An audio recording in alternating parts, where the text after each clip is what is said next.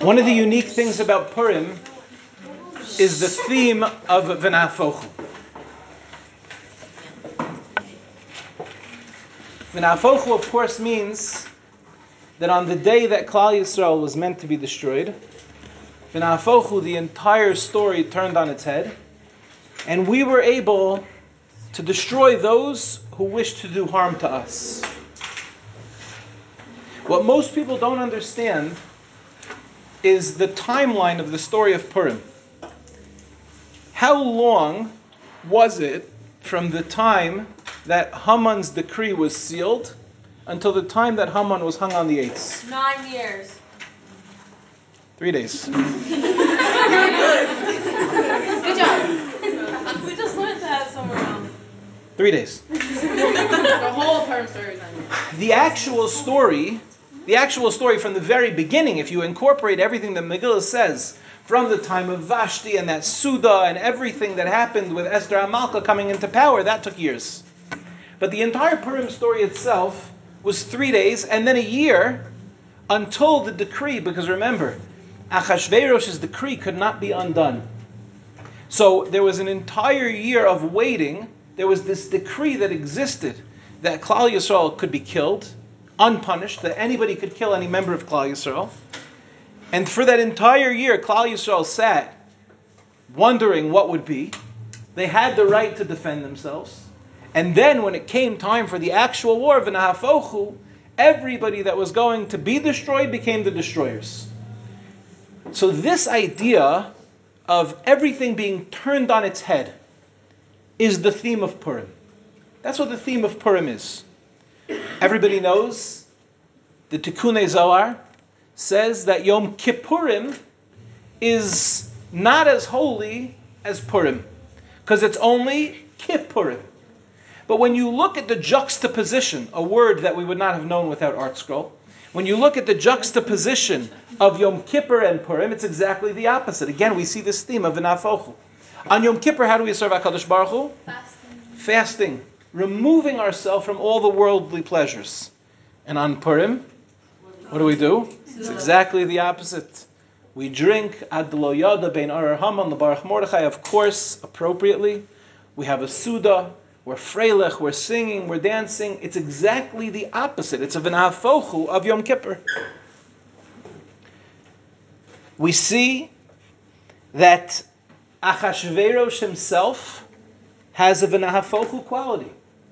Because what was Achashverosh celebrating by the Suda of Achashverosh? What did he celebrate?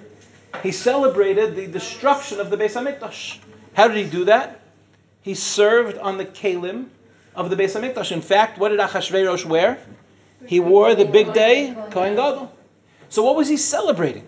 He was celebrating the destruction of the Beis Hamikdash. And who was it that actually allowed for the rebuilding of the Beis Hamikdash? Dayavish, Dayavish ben Esther. So even within Achashverosh, we have an Avinahafochu. Achashverosh who celebrates the destruction of the Beis Hamikdash, it's from Achashverosh that the Beis Hamikdash is rebuilt.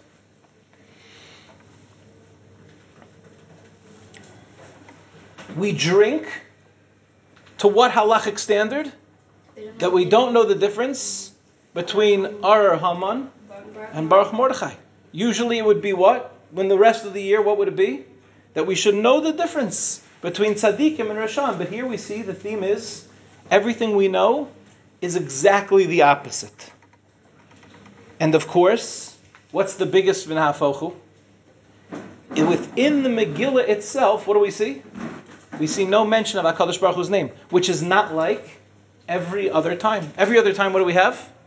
The Nisim of HaKadosh Baruch Hu. Where else do you have in the Torah that there's an unbelievable story? And by the way, will Megillas Esther ever be batal? Mm. Chazal say every other Yom Tov will be batal except for the Yom Tov of Purim. And that's exactly the Yom Tov that doesn't even mention HaKadosh Baruch Hu's name. So the question is to us, what does it mean, this Yom Tov of opposites?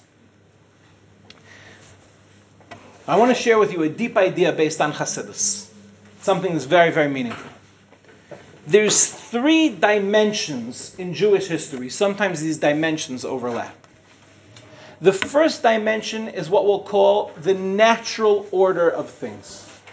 For example, when Klal Yisrael lived in Eretz Yisrael under the dominion of David HaMelech, that was Klal Yisrael existing within the natural order of the world. What does that look like? We were a nation like any other nation.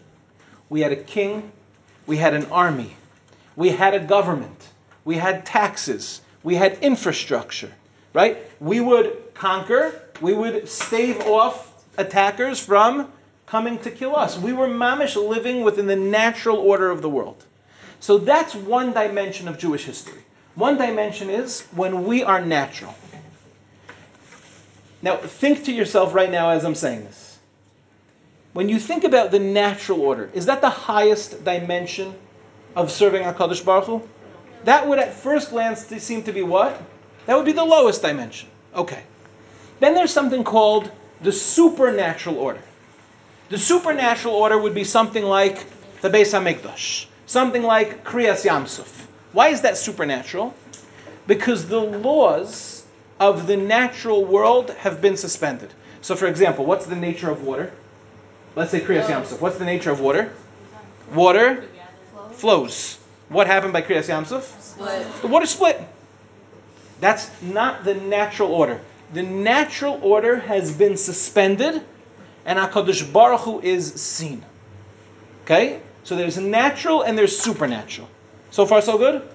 What would you say? What's higher, serving Hakadosh Baruch Hu within the natural order, or seeing Hakadosh Baruch Hu's revelation in the supernatural? Most people naturally would say the supernatural. That's why we celebrate Kriyas Yamsuf. That's why we celebrate the Beis Hamikdash. It's the supernatural. Okay. But the truth of the matter is that there is a third dimension which is higher than the natural order and higher than the supernatural order. And this is the dimension of gullus, of exile. As we'll see, exile is higher than natural, it's even higher than supernatural. What does exile mean? So let's take a look at what happened after the destruction of the first Beis Hamikdash. If you could characterize Klal Yisrael at that time, what would you say their character was? So, for example, let's say most of you are from America, right? Okay. So let's say you were all expelled from America. No more Jews. NBC decreed no more Jews in America. With their violent anti Semitic rhetoric, they were able to start a movement. We're going to expel all Jews from America. Your character as an American would come under attack. Could you still say you're an American if you've been expelled from America? If America has collectively decided you can no longer be here, what would you say your character is now? Lost. I have no idea where I am. I have no idea where I am. So imagine you're a Jew living in Eretz Yisrael in the times of the first Beis Hamikdash, and they come along and they destroy the Beis Hamikdash and they exile you to Iraq. You're no longer allowed to be in Eretz Yisrael. What did you lose? You lost the supernatural and you lost the natural. You no longer have a kingdom, you no longer have a king. You no longer have infrastructure, you no longer have politics, you no longer have taxes. You no longer have an army, you've been expelled from your land. Are you a Jew? Okay, but you say maybe, okay, maybe I don't have my physical land. But what about my supernatural? My supernatural has also been destroyed. The Beis Hamikdash is gone. That Yad Hashem that was clearly present, that suspends the natural order, is gone. So the feeling that you must have had as a Jew at that time is, I'm totally lost.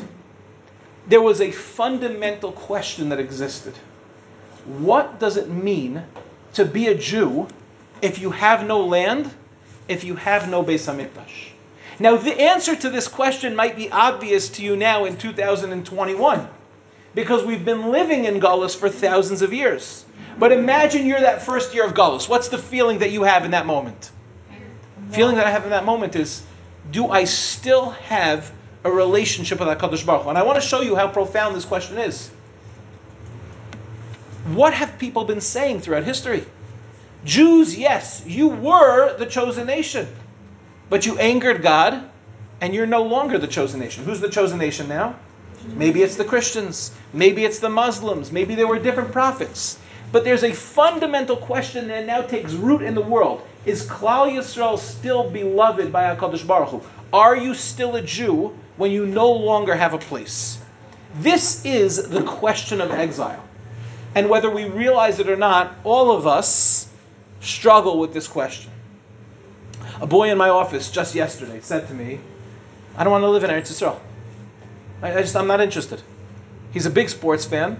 He has season tickets to one of the uh, one of the sports teams in New York, and he says, "I don't want to live in Eretz Yisrael." I said, "Okay." He goes, "Well, is that bad?" I, said, I don't understand the question. Do you want to live in Eretz Yisrael? He goes, "No." I said, okay, "So what are you asking me?" He goes, "Is that bad?" I, don't. I don't understand the question. What are you asking me? You're telling me you don't want to. What is your question? Is, is, that, is that the wrong thing to do? I said, Do you care? He goes, No. I said, So why are you in here? So he's like, Aren't I supposed to? I'm like, but I, I thought you just said you don't care. But he's struggling. What's he struggling with? It's like if a person comes into my office and they say, you know, I'd like to commit suicide. Do I hand them the key to the roof? No, of course not. Because what are they really saying? Save me. I feel as if this is something that I'm supposed to have. I'm supposed to have this yearning, this attachment to Eretz Yisrael, but I don't have it. I'm a big Knicks fan. I'm a big Rangers fan. I'm a big Mets fan. I'm a big Jets fan. I, I, I, I just, I'm not interested in this. And, and why am I not interested in this? He said, Israelis are not polite. I don't speak the language. It, it's not so comfortable here. It's not like I could go live in the five towns in West Hempstead, in New Jersey, in Teaneck, in Bergenfield, in Englewood, in Monsey. I have all these places I could live. Big, expansive houses, big, expansive yards, right? I have everything I need, but what? Something feels like it's missing. And what he's asking me is, am I still acceptable if I don't feel that yearning, if I don't feel that connection, this was, on some level, the question that Klal Yisrael asked themselves in that first Golas. Do I still belong?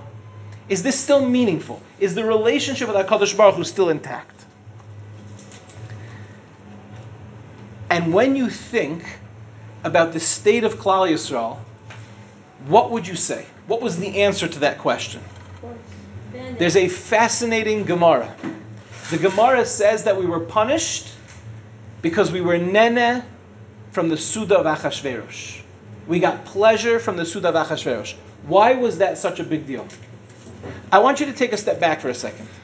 Imagine that President Joe Biden invited every Jew to come to the White House. And he was going to serve glatt kosher food and Mordechai ben David and Avram Fried and Benny Friedman and Mordechai Shapiro and Simcha Leiner, all the greats are going to be there singing our music. It's going to be a Gewalt. And all of the all of the people said, What an unbelievable thing that Klal Yisrael has been invited to the White House. And isn't it true that we do that? Yeah. Yeah? Every time we get invited for Hanukkah, the Hanukkah party in the White House. It's like a who's who. They have to post on social media like that, that minor flex of like, yeah, I was invited to the White House for the Hanukkah party, right? Everyone has that little thing. I got to meet the president. Imagine that some Gadol B'Torah gets up and he goes, don't go to the, don't go, don't go to the Suda. What do you think the articles would have been in the Jewish home, in the Five Towns Jewish Times, right? In the, uh, in the Bergen Record. What do you think the articles would have been about that Gadol? The articles would have been this Gadol B'Torah is trying to destroy Klal Yisrael. He's so removed from everything that this world really knows. Because after all, if we're going to be the ones to say, we don't go, how's the entire world going to look at Klal Yisrael? They're going to look at us. We're the sore thumb that stuck out. Isn't that true? Imagine doing it right here in So Bibi Netanyahu invites all of people to come. Right? If Rav Chaim Kanievsky gets up and says, "Don't go," what are they going to say about Rav Chaim? You see, they're offering a peace branch, and you say, "Don't go." This is exactly what Mordechai did. Mordechai got up and he said, "Don't go to this suda." And what did we do? Not only did we go to the suda, but we were nene misuda achashverosh. You know what that means that we were nene? It means it was our Suda. We came and we said, finally, we've been accepted by the Goyim. It hits a little close to home when you start to think about it like this, no? How badly do we want to be accepted by the Goyim? How badly? Oh, well. You know what the proof is? Every time we do something that the Goyim go, you see, Klal Yisrael has it, every Jew goes, Psh. I'll give you an example of this. And I'm mamish, I, I'm mamish I, I think it's unbelievable what this person has done, but I, I just think it's a funny thing. There's a Jew, a complete 100% from Jew, an amazing person. Some of you might know his name. His name is Amar'e Stoudemire. Amar'e Stoudemire was not just a basketball player. He was one of the top 10 basketball players in the NBA. Maybe a Hall of Famer. Amar'e Stoudemire, 6'10, played for the Phoenix Suns and later for the New York Knicks. Could dunk a ball, unbelievable. He's a great basketball player, he's an all-star. And Amar'e Stoudemire became Jewish. Oh, I know what you're talking about. Was he the one who was Kobe's friend? better was Kobe's friend. I'm saying they all in the NBA. He was from an elite group of players. And Amar'e Stoudemire is now a Jew. He went through a real Gerus process. He became a Ger in a Beis Din in Bnei Brak. He's a serious, and by the way, a committed Jew who does Daf Yomi, unbelievable. They asked Amar'e Stoudemire recently on a uh, interview. He did an interview in YU. They asked him, what's harder, Gemara or guarding Shaquille O'Neal? Now I don't know if you know who Shaquille O'Neal is. Shaquille O'Neal was a all-time great center, one of the greatest centers of all time, seven feet tall, built like a truck. Nobody could stop him. What's harder, Amar'e? Guarding Shaq or learning a block Gemara? And Amar'e Stoudemire said, learning a block Gemara. Because guarding Shaq, you do your best. Learning a block Gemara, you have to do better than your best. And then he said, the Daf Yomi is relentless. Amar'e Stoudemire, this is a true story. A great player in the NBA was just traded to the Brooklyn Nets, where Amar'e Stoudemire is now a player development coach. And a great player whose name is James Harden, who actually looks a lot like me. Yeah? Because exactly my beard. Oh and we have a lot in common. He plays basketball, I play basketball, I have a beard, he has a beard. A true, I'm not going to tell you the story, a different time I'll tell you the story. Amar'e Stoudemire, Amar'e Stoudemire, that's a different time. He doesn't have the same beard though. He looks like me. It's not a good call. I want you to know, a, a boy, a boy from I NCS, guess if he was white, he would look like Yeah. A boy from NCSY Kollel bought me a James Harden T-shirt with the silhouette of James Harden, and my and I brought it home, and my wife goes, "That's so nice. They made T-shirts of you." They made t-shirt, they made sweatshirts a couple years ago in Mevaseret with my face. It looks exactly like James Harden. Instead of Fear the Beard, it says Fear the Berg. So James Harden was traded to the Brooklyn Nets. And Amar'e was in shul. He was in shul in Brooklyn. The rabbi of the shul comes running over to him and he goes, Amar'e, did you hear about the trade? And Amar'e goes, Oh, he said, Amar'e, mazel tov on the trade. Amar'e goes, What trade? He goes, You didn't hear James Harden got traded to the Nets? He goes, I didn't know. I don't turn on my phone before davening. Wow. And the whole world went crazy. Big story, unbelievable. I have a question. Do you know how many Jews don't turn on their phones before davening and don't care a kihuzeh about basketball? It happens to be I like basketball. It happens to be. But it's great, and it's great. I do a little bit. You could tell. I can't tell you more than three or four players in the NFL. I could tell you probably nobody in Major League Baseball. I certainly know nobody in hockey. But I know basketball. I'm still holding a little bit. I'm sorry, did I offend someone from Canada? It's fine, I know nothing. Specific. I'm glad that Amar'e Stoudemire doesn't turn on his phone before davening, but why, why are we making such a big deal about this? He's a Jew. If we're being honest, a little bit, because it's we're like, we got one of them, right? A little, a little bit, we're like, kind of did it. They're accepting us. Look, we're like one of them. Relax. Relax. You know, agree or disagree with Rav Wenglin, when he's walking through the streets in America and Eretz Yisrael, you're going to know he's Jewish. You're going to know he's Jewish. And sometimes, if we're being honest, sometimes the only reason that we know that somebody's Jewish is because of their location. because today, we want so badly to be assimilated. We're wearing the clothing of the Goyim. We're listening to the music of the Goyim. We're driving. We're building homes. We're building institutions. In sometimes, some way, chas v'shalom, not to be motzi laz and klal Yisrael, but a little bit, we've been impacted. Let's be honest. A little bit. I wouldn't say we're assimilated, but we're a, we're a bit too close for comfort. And there's an impact. We're nena misudas hachashverosh in that way. We like to say, we were invited. We're one of them. Look, we're just like everybody else.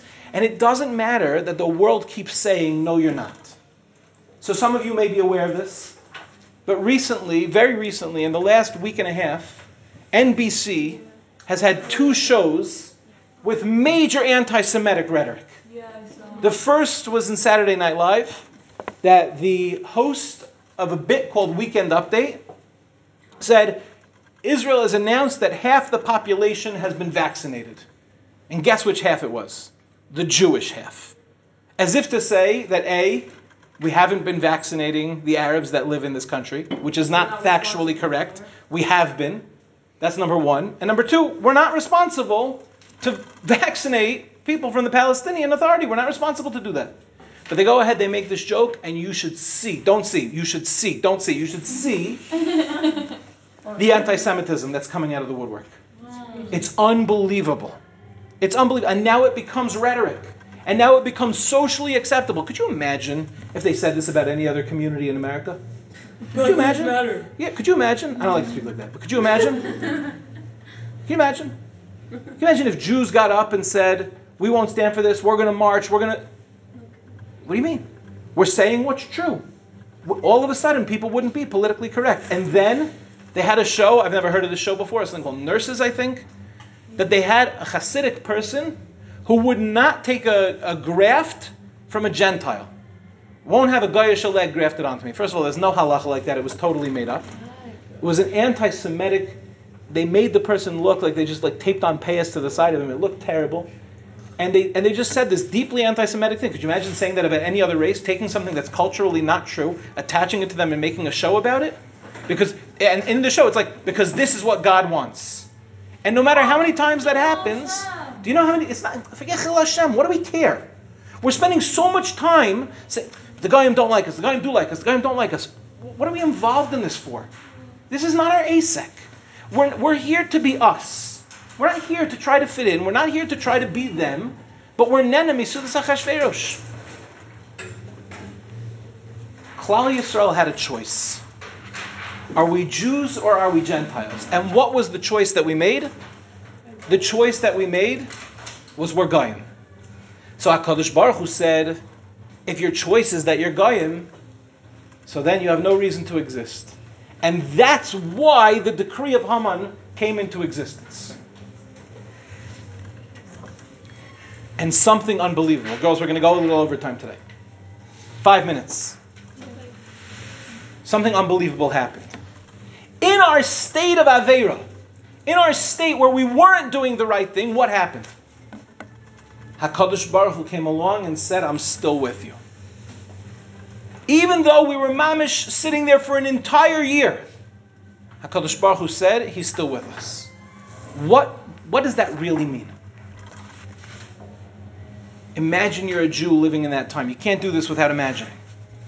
What's the question you're asking yourself? Does HaKadosh Baruch Hu still care about me? Is it meaningful to be a Jew? I'm living in Eretz Yisrael? No. I'm living in the supernatural order? No. Am I acting like a Jew? No. And yet, what does HaKadosh Baruch Hu come and say? You're still worthy of having a miracle performed for you. What was the feeling that you had? When everything you knew was turned on its head. When you say, I don't feel like a Jew, I'm not living in a Jewish land, I don't see HaKadosh Baruch Hu, and HaKadosh Baruch Hu comes anyway. What's the feeling that you have? What's that V'nahafochu feeling? It's the feeling that I am loved for no reason at all, beyond the realm of Das. So I'm going to give you a beautiful mashal for this. Mashal of the Tzemach Tzedek. There was a prince, the Tzemach Tzedek says, and he fell in love with a girl. And the girl lived by a tannery. A tannery is where they make leather. And the tannery smell is exceptionally foul because they have to dry out the skins of the animals. So the prince comes and he says to the girl, I want to marry you. And the girl says, My prince, I want to marry you too. But I can't leave this place. I'm here in this place. And the prince says, I'll be here with you in this place of the tannery. What is the prince really saying? He's saying, I can't smell this smell when I'm with you. I don't see it. It's not that I love you when I love you and I don't love you when I don't love you. Even in your lowest state, even in your most foul smelling state, I'm here with you. So what does Gullus do? Why is Gullus higher than the natural? Why is Gullus higher than the supernatural?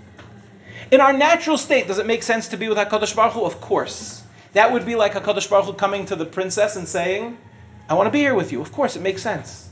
When we're worthy of supernatural miracles and God takes us beyond the natural order, it makes sense that God wants to be with us. But did it ever make sense to us that HaKadosh Baruch Hu wants to be with us in our lowest moments? That we never knew until the story of Purim. We never knew that HaKadosh Baruch Hu says, I'm breaking all the rules. There are no more boundaries. There's no more natural order. Let me just finish this, yeah? There's no more natural order. I'm with you wherever you are. The supernatural and the natural now merge. This is the miracle of Purim. And what brought about the miracle of Purim? Listen to the Alter Rebbe. The Alter Rebbe says as follows The decree has been signed and sealed. Achashverosh said you can't get rid of it. But the decree was that they could only kill people that identified as Jews. So imagine yourself as a young mother. You're 25 years old. You're married to a Jewish guy. You have little Jewish children. And there's a decree. Anyone who wants to kill a Jew can kill a Jew with no ramifications. The government will not stand up. If you're a mother, what are you going to do? All you have to do is go to the local office and say, I no longer identify as a Jew. What would you do? I would run away. Many people, I would have assumed, would have run to those Persian offices and registered as a local Persian. And you know how, why I would assume that? Because we literally just did it. We were sitting there, Nenemi Sudas Achashverosh, we were identifying as Goyim. But when the Goyim came along and said, We're going to kill you, what was the response of Klal Yisrael? The Alter Rebbe says, the miracle of Purim is that not one Jew assimilated. It's an unbelievable miracle. And so listen very carefully to the words of the Alter Rebbe because it's mamish life changing if you understand this. When a Jew taps into a place that's beyond reason, because logically we should have all gone and signed up as Persians. When a Jew says, No, I'm a Jew and you can't stop me from being a Jew, we invoke in HaKadosh Baruch Hu, so to speak, that he also goes beyond reason.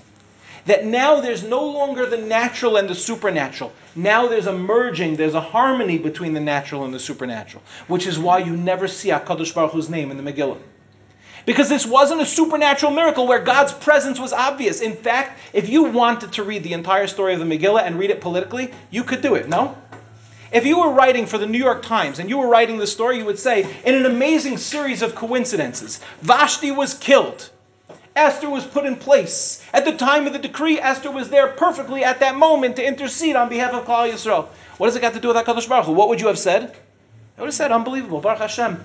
What a great, what, what a great series of coincidences. But to say that HaKadosh Baruch Hu was running the whole thing, that he was with us in that exile, that he was making everything happen behind the scenes, I would never have said that. Where did it come from? This was something new that was being invented, so to speak, in history. That in our lowest state, HaKadosh Baruch Hu was with us.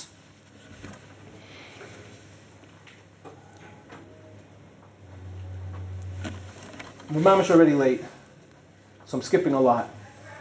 But I want to share with you one thing. When you go beyond the natural order, when you go beyond the supernatural order, is there any difference between the biggest tzaddik and the biggest rasha? There's no difference at all. When a Jew comes and says, I'm a Jew, and it's illogical for them to say, I'm a Jew, they're not worried. Register as a Persian. No, I'm a Jew. Why'd you say that? You could have just saved your family, I'm a Jew. Why'd you say that? It's because you touched the essence of your soul. On that level, is there such a thing as an Avera? No. On that level, it's a Lekai, Neshama Shanasatabi Tahiri. There is no such thing as an Avera, which is why, what do we do on Purim? We drink ad lo yada, beyond the realm of das, bein arar mordechai. On Purim, there's no difference between the biggest rasha in the world and the biggest tzaddik in the world. The biggest rasha in the world is a Jew. And the biggest tzaddik in the world is a Jew. Everybody's equal. When you go back to the primal essence, when you go back to the beginning of everything, what are we? We're just Jews. V'nafochu means everything you know to be true is exactly the opposite. It's not the pshat that you're worthy of HaKadosh Baruch Hu because you did a mitzvah. You're worthy of a relationship with HaKadosh Baruch Hu because you are a Jew. That's what we revealed on Purim. And today, in the final moments before Mashiach, we are once again being challenged with the same thing. I'll share with you, I know I'm over time. You can leave if you want. Now let's see who does, yeah? I want to share with you a difference between Eretz Yisrael and America. In Eretz Yisrael, you have kids that are off the derech. You ever see this? Kids that are off the derech, but they wear tzitzis. Isn't that an interesting thing? You see it all the time. You see it in our neighborhood, right? It's like a kid in Mamish smoking on Shabbos with big long tzitzis. Yeah. What's up shot in that? You see, I, I one time got into a cab. Cab driver was sitting, saying to Tehillim with a yarmulke on, with Gareinim, smoking. And I get into the I get into the cab. He takes off his yarmulke, and he drives. So I said to him, "You don't have to take off your yarmulke for me. I'm not makpid. You're allowed to leave your yarmulke on." So he goes, oh, This is my work. I don't I don't uh, wear a yarmulke when I'm working." So I'm like, "You don't wear a yarmulke." like, I didn't I didn't get it. I'm like, "You don't wear a yarmulke. You're driving a cab in Ramat Beit Shemesh. You don't wear a yarmulke when you're working. A minute ago, I saw you saying, "Tehillim I don't chap what's going on." So I started talking to him. I'm not going to judge him. I started talking to him. How's it going? Baruch Hashem, Hashem, Hashem, Hashem, Hashem, Hashem. I'm like, I don't understand what in the world is going on. This guy is firmer than is firmer than me for sure. He's deeply connected. He's not wearing a yarmulke. Turns out he doesn't keep Shabbos. Turns out he doesn't necessarily keep kosher. But if you ask him about Hashem, Hashem, Hashem, everything I'm given is from Hashem. He takes off his yarmulke for avodah. But when he's sitting in the car, he's sitting there saying Tehillim. It's a contrast. It's a total contradiction. It's v'nafochu, right? You know what he understands better than me? So I'm a Jew. There's something about being here. When a kid goes off the derech in America, they like mamish go off.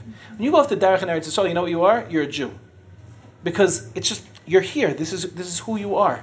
It's v'nafochu. How often in our lives do we sit there and judge ourselves by our worst moments? How often in our lives do we say, I'm so assimilated, I've done so many things I'm not proud of? How often in our lives do we come and say, This is who I am? And on Purim, everything you knew about yourself is exactly the opposite. Everything on Purim that you thought, all the bad things that you've done, it's beyond Das. There's no more Das. Das would be rational. If you did an Avera, you're not in the relationship anymore. If you did a mitzvah, you're in the relationship. Isn't that obvious? If your husband came to you and he said, I know you asked me to do this, but I don't care, what would you say? You're not participating in the relationship. And if your husband says, Good, I did what you wanted, he's in the relationship, right? Wrong. Das says you're only in the relationship when you participate. What does beyond Das say? It doesn't matter how much you participate. You're a Jew because you're a Jew. You think it doesn't have what to do with us and Yerushalayim, Ir HaKodesh, and Tomer Devorah, Baruch Hashem, all wonderful girls? This is us. We mamish are this bechina. We identify sometimes by our worst moments. How many girls have come over to me this year and they said, like, Rebbe, you don't understand the Aver that I did last night. I keep trying to change. I'm not changing. I don't know. I waste. I feel like I wasted my year. I feel. Like... That's because you're living in the world of Das. On Purim, we transcend Das. There's no difference between Ar and Baruch Mordechai. Everything is the opposite. The entire year long, what does it mean to be holy? To abstain from the worldly pleasures. On Purim, what do we do? We drink. On Purim, it's Achashverosh himself who comes to rebuild the Beis Hamikdash through his son Daryavesh. Everything is exactly the opposite. Wow. And girls, this Purim, we have an opportunity to flip everything on its head. Everything we knew. If we have a Purim of Kedusha, and especially this year in Yerushalayim Ir HaKodesh, what do we have? Purim Meshulash, which means that Shabbos is the Bechina of Purim also. And according to some, you might even be obligated to drink even on Shabbos. I'm not saying you should. Not on a Tuesday night, not on a Thursday night, not on Shabbos. the whole thing is v'nafochu. This whole Bechina, three days of v'nafochu, three days of whatever it was up until now, we can mamish turn it on its head. Okay, girls, afraid of Purim.